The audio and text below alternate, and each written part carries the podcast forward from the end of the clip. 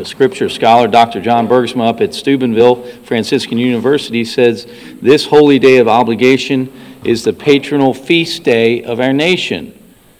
The patronal feast day of our nation. He says, Have you ever pondered the irony in the fact that our nation's capital is a little square of territory nestled in the heart of Maryland?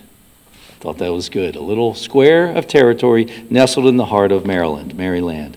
The readings for the solemnity are extremely rich and include two famous passages the account of the curses after the fall in Genesis 3 and the Annunciation in Luke chapter 1.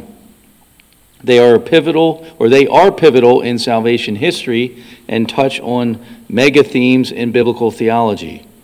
Mary is at the heart of the story of salvation. Properly understanding her and her role entails properly understanding salvation history, what's called divine, the divine economy in theology.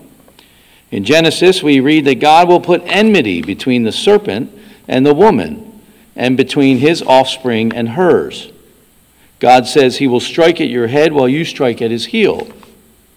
There's a couple takes on this. The seed of the woman, he, the seed of Eve, was righteous Seth, who gave Eve to replace righteous Abel, slain by Cain, who God gave Eve. Seth was given to God by Eve to replace Abel, who was righteous, slain by his brother Cain. Seth produced the righteous line culminating in Noah, the Savior of the world who himself was a type and foretaste of another seed of the woman, Jesus Christ, who truly was seed of the woman in a more profound sense than any other human being, since no seed of a man was involved in the generation of Jesus. He took his flesh solely from the woman Mary. Older translations of Genesis say instead of strike your head and strike his heel, they say he will crush your head and you will crush his heel. This describes a fatal blow.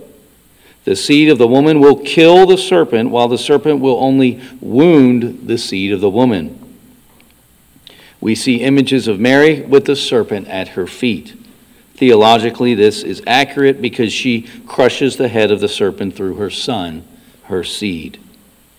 The church reads Genesis 3 on this feast day of the Immaculate Conception to remind us of the key role of the woman in salvation. That from the beginning of human history, God promised a woman whose seed would annihilate evil forever. Mary is that woman, and she was prepared for the role from conception. That's why we call her or it, the Immaculate Conception. The seed of the serpent can be understood as evil generally. No seed of the serpent ever entered the Blessed Virgin because she was protected from the effects of original sin from conception onward. And this way, she becomes the mother of all the living, that is, of all who are spiritually alive because they are joined to her Son, God Himself. That's why we have baptism. It's beautiful theology. Let's, so let's turn to Mary today, asking for the graces we need.